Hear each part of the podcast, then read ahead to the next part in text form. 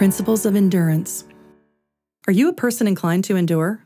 In life, it seems there are sprinters and endurance runners. Sprinters are like the hare in the infamous race with the tortoise. He's fast out of the gate, but neglects the wisdom to pace himself. Is there a hitch in your get along when it comes to follow through?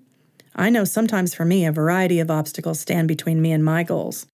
Buttery, flaky French croissants stand between me and my weight loss goals. My right to be right sometimes stands in the way of preserving harmony in my relationships. Can you relate to my obstacles? Here's a verse to help put some much needed helium into our deflated balloons. Stand firm and you will see the deliverance the Lord will bring to you today. And that's from Exodus 14:13. The deliverance the Lord brings to you and I today might not appear like the beautifully wrapped package we envision. He might do something like save us from ourselves, or he might orchestrate a miracle. His ways are not our ways, as we are reminded in Isaiah 55 8. Let's go back to Exodus 14 13. Moses spoke these words of the Lord to the people of Israel before they crossed the Red Sea. Consider the contrasting image of an army chasing terrified Israelites toward an immense body of water. Probably a lot of them didn't even know how to swim. Talk about feeling trapped. They had to abandon reason, swallow their pride that comes with stubbornness and intellect, and follow God into a path of some deep water however parted the sea may have been. Trust. It's the opposite of doubt. Doubt stems from fear, and fear arises due to a lack of understanding. And our pride is what keeps us from attempting to understand so many things, especially if in our arrogant minds we think we know better. I love the challenge that author L.B. Cowman lays out in her beautiful devotional Streams in the Desert. She says, If the sea is blocking your way, march right into it and expect a miracle. Now that's an amazing picture of endurance. True faith obliterates arrogance, impatience, cowardice, and only hears what God says. Stand firm. Are you ready to accept this challenge to stand firm? No matter what is going on around you, you can go the distance. When we are able to endure, it's important to give credit where credit is due to our Redeemer, Sustainer. We can't really go any great distance on our own power. In Colossians 1:11, and I'm paraphrasing here, we are strengthened with God's mighty power, and only through him will we find the patience required to truly endure. Like any bodybuilder or distance runner, we don't begin at our goal. Join me as we work to build endurance. We can start by recognizing we don't have that ability in our own power. We can acknowledge we need it and then ask for it by approaching and tapping into our divine power source. In the meantime, Join me in clinging to this really wonderful verse Be joyful in hope, patient in affliction, and faithful in prayer.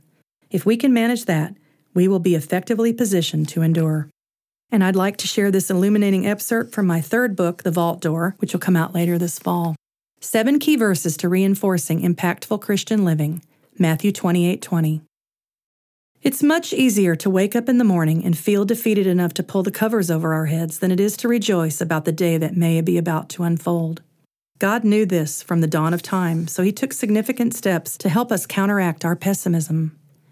The first thing He did was to include many Bible verses about the importance of how to best tackle our days from the get go. Verses like, This is the day the Lord has made, let us rejoice and be glad in it, are intended to remind us to be glad in the day even if we aren't really so very thrilled about it, simply because God Himself has made it. Sadly, God knew we would be tempted to open our newspapers before our Bibles, that we would squabble with family members in the early hours of the day, or that tragedies that we would deal with would be fresh on our minds once the sunrise loomed.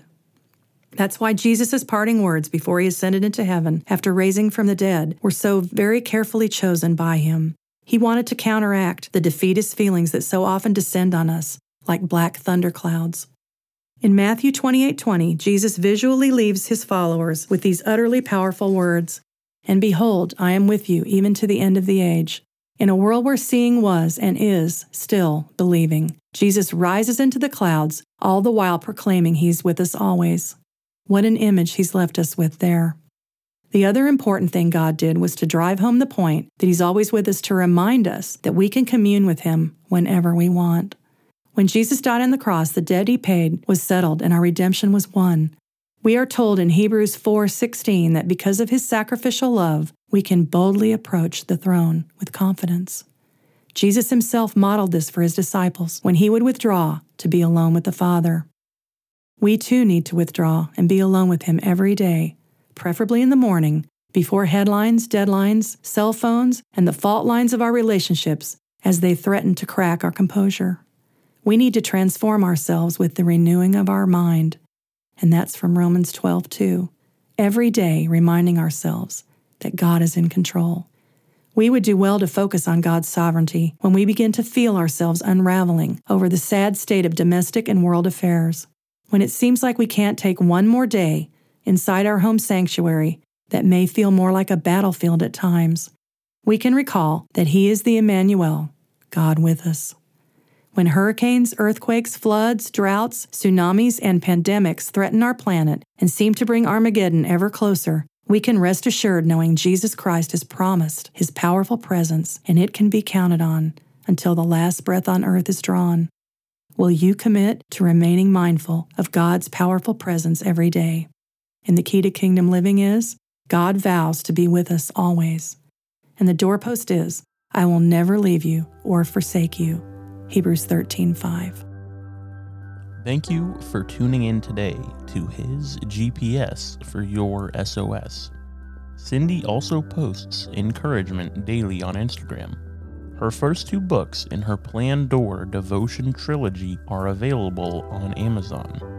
Her bi monthly blogs can be found at cindyyorks.com.